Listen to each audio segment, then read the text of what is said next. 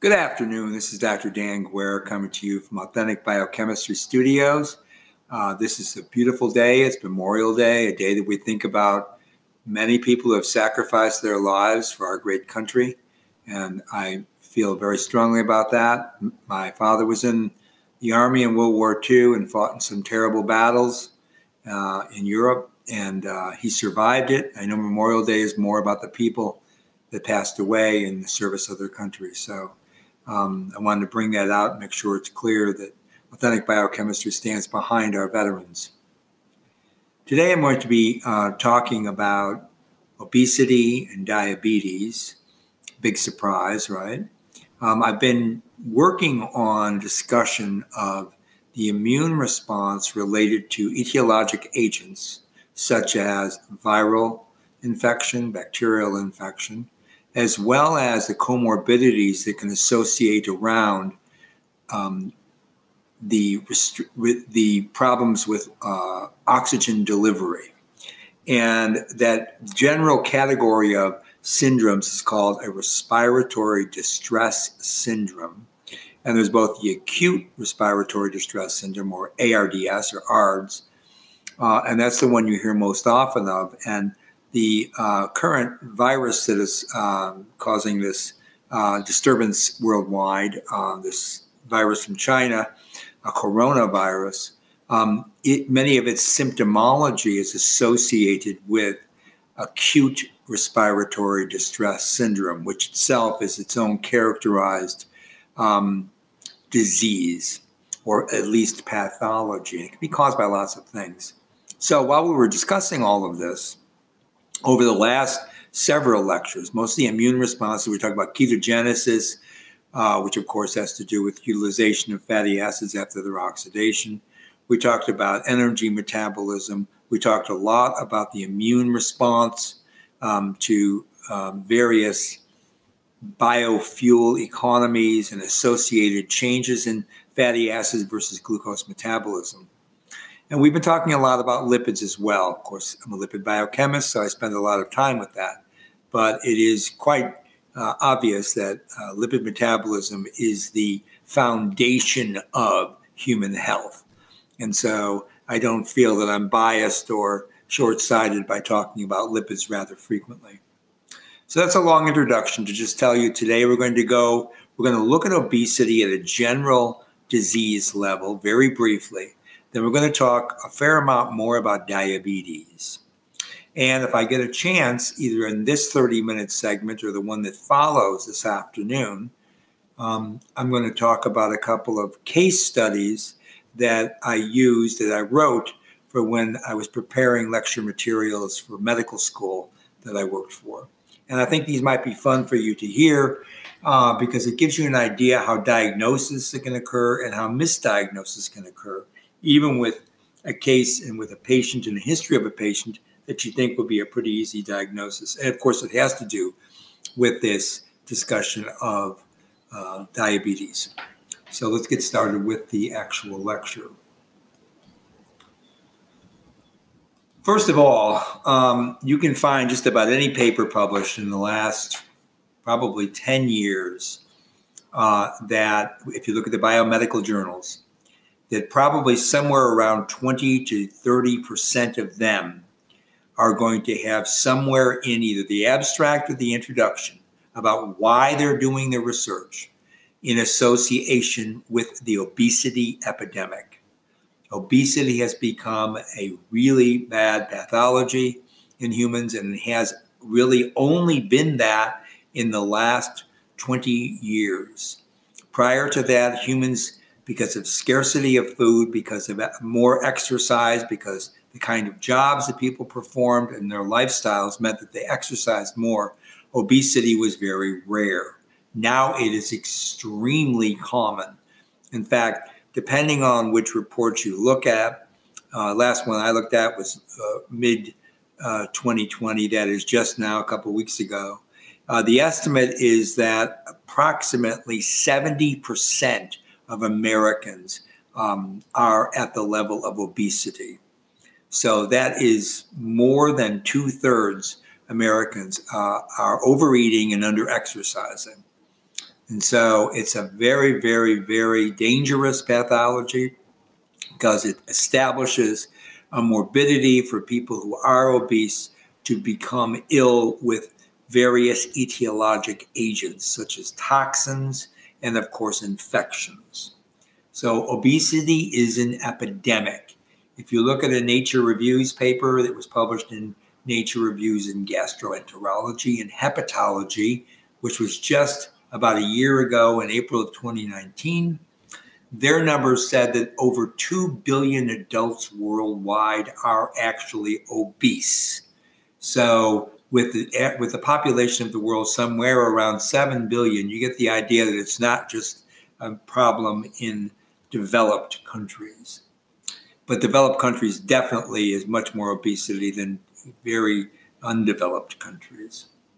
So, if it isn't enough to tell you that over 2 billion adults are overweight uh, at, at, the level of obese, um, we're starting to look at the fact that children also are becoming increasingly obese uh, nationwide for certain.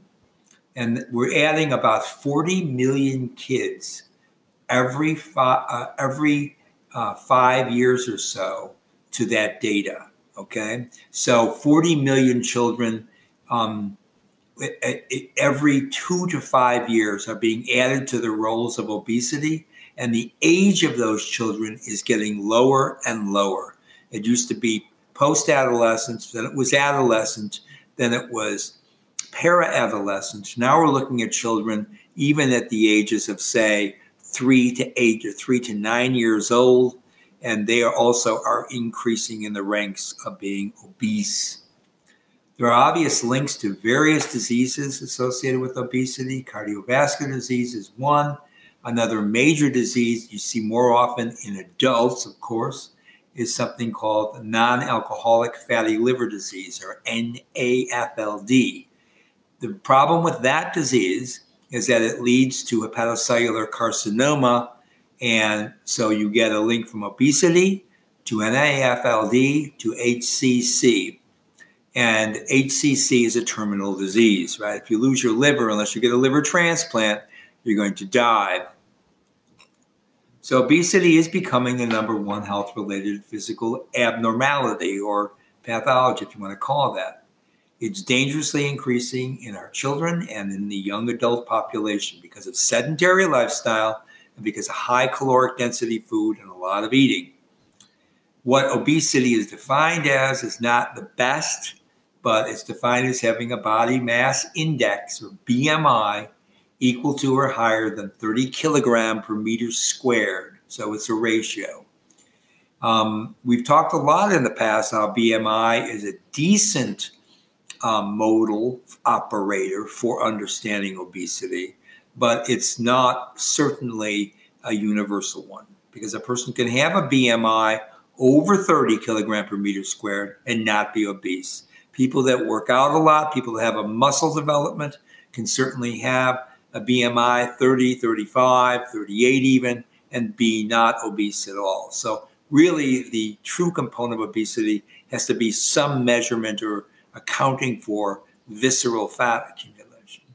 Anyway, when a person does have that BMI or higher and they're obese, they can suffer from metabolic syndrome, which has to do with high blood pressure, um, a lack of glucose utilization, so they become glucose intolerant, a lot of free fatty acid circulation in the blood, the potential for a pre diabetic state which of course includes hyperglycemia, hyperlipidemia, uh, and overall a dyslipidemia, or that is a dysfunction of lipoprotein metabolism.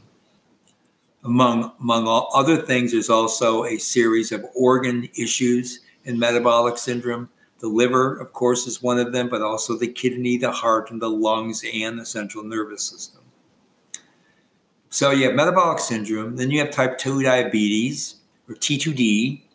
So we'll talk more about that later, but that's the diabetes that is non-insulin dependent. That's the not the juvenile type diabetes.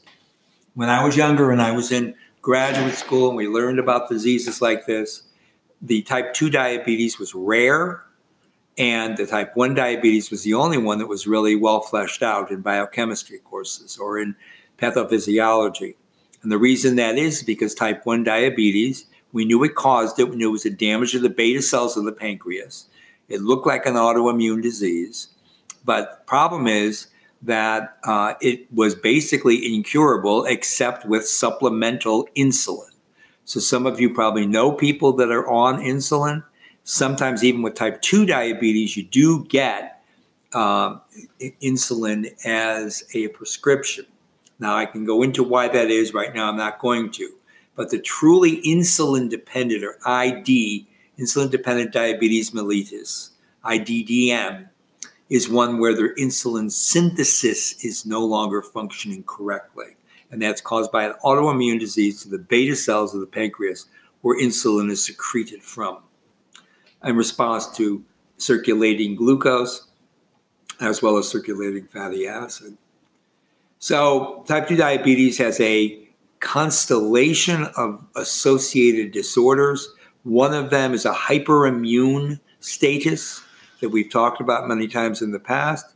This hyperimmune status means that people have a, a quicker and more pronounced, robust response to allergens and to potential um, epitopes of, on proteins that otherwise would not cause an innate immune response. And often that kind of hyperimmunity can lead to uh, the much more dangerous autoimmune diseases. So that's a couple of things about type 2 diabetes. It actually is not a problem with glucose metabolism per se. It's a problem with lipid homeostasis. That's the real, real cause of type 2 diabetes. We've talked about this as we, meaning I, have talked about this in many, many lectures in this series. Um, I'll be glad to talk about it more if somebody wants to hear just a full lecture on T2D, I'd be glad to do it for you. Just send, drop me an email or write something uh, on Facebook. The third disease associated with having obesity is non alcoholic fatty liver disease that we just talked about. That's NAFLD. So basically, what that means is an increase in triacylglycerol accumulation in the hepatic system, in the liver. Uh, that causes a lot of problems with liver uh, mechanisms because liver is not supposed to store high amounts of lipid. In an, an NAFLD patient, they're storing an excessive amount of lipid, and that causes a dysregulation of the liver's normal functioning, which is a very powerful organ controlling overall bioenergetic homeostasis and also at many levels endocrine and paracrine hormone homeostasis. So it's a very dangerous disease because it can lead, as I said, ultimately, if it's not corrected or ameliorated, to um, hepatocellular carcinoma. The fourth disease you see a lot with obesity is called non alcoholic steatohepatitis. That actually is an inflammation of the liver. That's known as NASH. Um, again, uh, the alcoholic uh, fatty liver disease and the alcoholic steatohepatitis uh, have very similar presentation, but the reason these are called non alcoholic, these are not induced by the ingestion of excessive ethyl alcohol, ethanol. So that's why they're called non alcoholic. NASH, of course, means an inflammation of the liver. Again, it's caused, it's steatohepatitis. Steato, of course, uh, stands for lipid. And that means that you have, again, an excessive amount of lipid accumulation. But now the liver is beyond just accumulating lipid, and malfunctioning because the cells aren't functioning correctly, the hepatocytes. But now you're starting to get an immune response in the liver, and that's immune cells associated with the hepatic tissue, as well as immune cells infiltrating into the liver proper. Very dangerous and also on the road to hepatocellular carcinoma. Uh, besides that, uh, obesity is a major risk factor for several common types of cancer. Just about all cancers can be linked to obesity of one form or another. Uh, but the major ones, of course, hepatic cancer, pancreatic, breast cancer, prostate cancer, all of those. So these are these are just some of the more lethal cancers. And normally, if you have obesity with any of these cancers, um, you can get um, a real reduction in life quality. And often with obesity, especially with severe obesity, people with obesity and any one of these cancers in association as comorbid responses, uh, they may only have between three and five year survival rates. In fact, up to five to 10% of people that are obese that have some of these cancers, that is how, much it restricts their um, mortality. Um, so you also have hepatocellular carcinoma, which I've mentioned at the beginning. It's actually the most common form of liver cancer. And there's a connection, therefore, between obesity and cancer. It's mediated by a state of chronic, low grade initially, that would be the hepatitis, inflammation in all of the involved tissues. Now, the other major disease that is linked to a uh, major cause of mortality in uh, Americans as well as humans across the globe is, of course, cardiovascular disease or CVD. This includes atherosclerosis and actual cardio uh, and pulmonary diseases and pathologies. All of those are also directly associated with obesity. So, and then there's also a whole host of central nervous system diseases, um, neurodegeneration. We talked a little bit about that, switching uh, in the neuron, going from glucose utilization to fatty acid oxidation, and that being associated with Alzheimer's disease, for example. I talked about that just a couple of lectures ago. So I want you to keep all of that in mind because as, as we go on, this is these are not trivial responses. These are very, very dangerous responses and ones that you are seeing more and more in the population because of this increase in obesity. So there has been a whole interest, a huge interest, excuse me, in looking for ways of getting people to eat less and exercise more. Of course, there are there are plethora and plenum of drugs that are being um, prescribed for people, and also bariatric surgery and other surgical techniques to decrease the, the gross morbid obesity for some people. And, and those have their own complications, both the surgeries and the drugs that are used. Um, the best way to diminish obesity in a, any individual is for them to lose weight uh, in a healthy way. And that includes by controlling their diet. The total amount of calories in their diet is the number one issue for obesity, obviously uh, carbohydrate being a, worse contributor even than calories coming from lipid.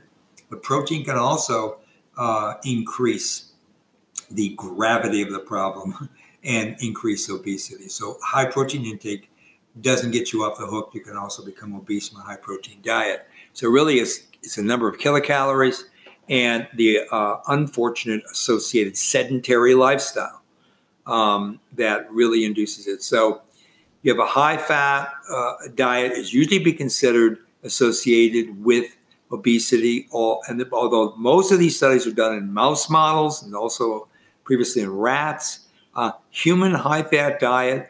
Of course, if you're getting a tremendous amount of calories as a high fat diet, you're going to get obese because of the calories.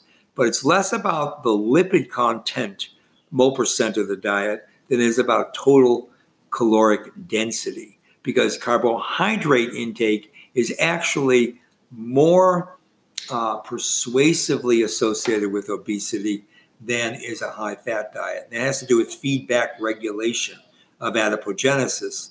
As long as you're not taking in a lot of calories, and of course, you know many of you have heard of the ketogenic diet, which relies on a high load of lipid in the diet. The reason that can work for some people, and the reason that's considered a diet maybe more associated with the evolution of our oligenous system, is because it involves the utilization of depot fat for bioenergetics, that form of beta oxidation of fatty acids and the synthesis of acetoacetate and beta hydroxybutyrate, the ketone bodies, which would serve fine as carbon sources for bioenergetics. We've talked about that a lot as well. I'm not going to go into it right now. At any rate, a high caloric, high density diet associated with really poor exercise regimen will get you obese. Obesity itself is a, a pro and a hyperimmunity status That's going to increase the amount of reactive oxygen because of overloading of the electron transport chain. It's also going to turn on reactive nitrogen synthesis, and that's also going to lead to DNA damage. DNA damage itself is a direct conduit to various pathologies associated with chronic and high mortality diseases like cancers and like the metabolic diseases like diabetes and also the cardiovascular diseases. So obesity uh, causes DNA damage. DNA damage can cause diseases directly, which can be high mortality. Obesity, as I also said, also in association with uh, the corruption or dysregulation of the endocrine system, um, the potential for some hereditary factors. Now, these have been given a lot of attention. As it turns out, the hereditary, that is a genetic predisposition to become obese, is probably the least of the problems for obesity. The real problems are high content uh, sugar in the diet, particularly sucrose from plants. Plants make sucrose, which is a disaccharide of glucose and fructose. So decreasing the amount of sucrose helps, but decreasing the amount of kilocalories, full stop, will help you start moving away from an obesogenic state uh, because that will then allow your endocrine system to get back into regulation and for lipid metabolism, depot fat to get back into homeostasis. Again, sedentary lifestyle can be corrected by behavior. Get out and take walks, get out and do physical exercise, and do it every day, not three days a week, every day. Try to decrease your caloric intake by half. That's usually a good way to start, unless you're really on a restricted diet to begin with. Uh, and the next thing to do is increase your exercise at least twofold. If you're doing nothing, that's easy. But even if you're doing regular uh, running or walking, or you're going to the gym, uh, or you're working out some other way on a treadmill, uh, if you double that effort, if you double that effort from 45 minutes on a treadmill to an hour and a half, for example, that's a good thing. And that's a good thing all the way, even when you're up into your 60s and 70s. There are other medications that are used, and I talked about those as well. Um, not going to want to spend a lot of time about the pharmacology of that right now because I've done that again a great deal in the past. We've talked about the sulfonylureas, we've talked about metformin, um, and I've explained those modes of action. I'll do it again in this in circuit of lectures, but I really want um, the take-home message here to be decreasing that caloric intake and increasing the exercise regimen to really uh, lay out a full battle against uh, obesity in yourself and or in your loved ones. So, steady increase in this uh, BMI, right, body mass index, has become this worldwide, they're calling that a pandemic. So, pandemics don't just need to be from infectious agents. Currently estimated to cause more than 100,000 cancer related deaths per year in the United States. That's right, 100,000 deaths per year just related to obesity associated cancers. So there are a couple of viruses, the HBV and the HCV. Um, those infections are considered major risks for hepatocellular carcinoma, and those also occur worldwide. And those have been associated in the past with some vaccinations, although now they, they check for that. Uh, obesity, though, is a risk factor even with HBV and HCV virus. and along with any other non viral factors like type 2 diabetes, alcohol use, big problem, a big no no. You know how I am on that one. Tobacco, again, don't smoke. And even oral contraceptives because they are impacting on the endocrine system, the estrogen system, can be a negative component to uh, these cancers.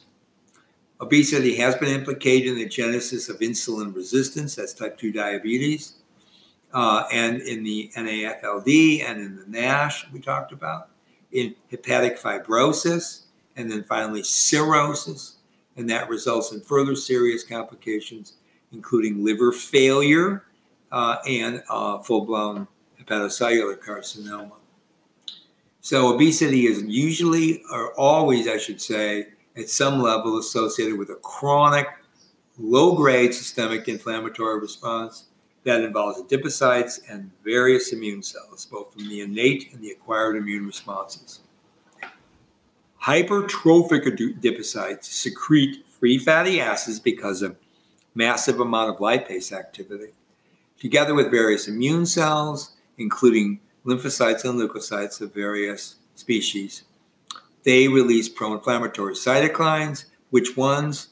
TNF, that's tumor necrosis factor, and then various interleukins. One of the major ones is interleukin 6, but interleukin 1 beta, interleukin 8, interleukin 18, and interleukin 17 are all major players here.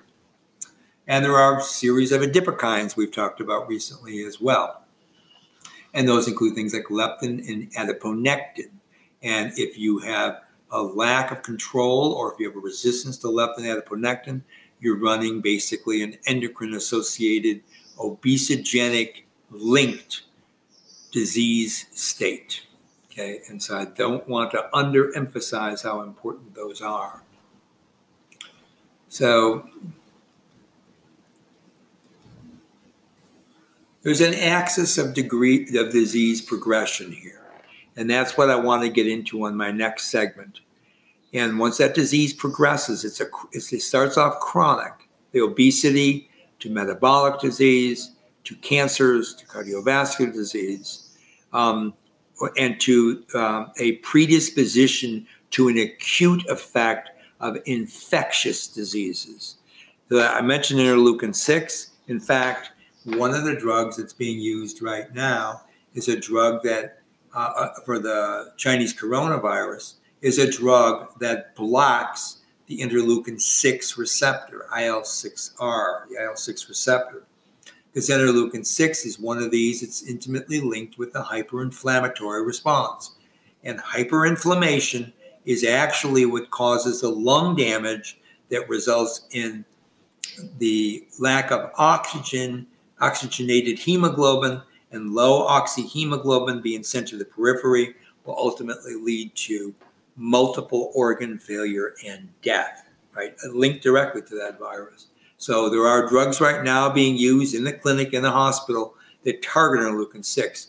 And I'm explaining to you that interleukin 6 is one of those pro inflammatory cytokines that is specifically jacked up in obesity, and particularly at the thinking about the liver axis, which can play a major role here.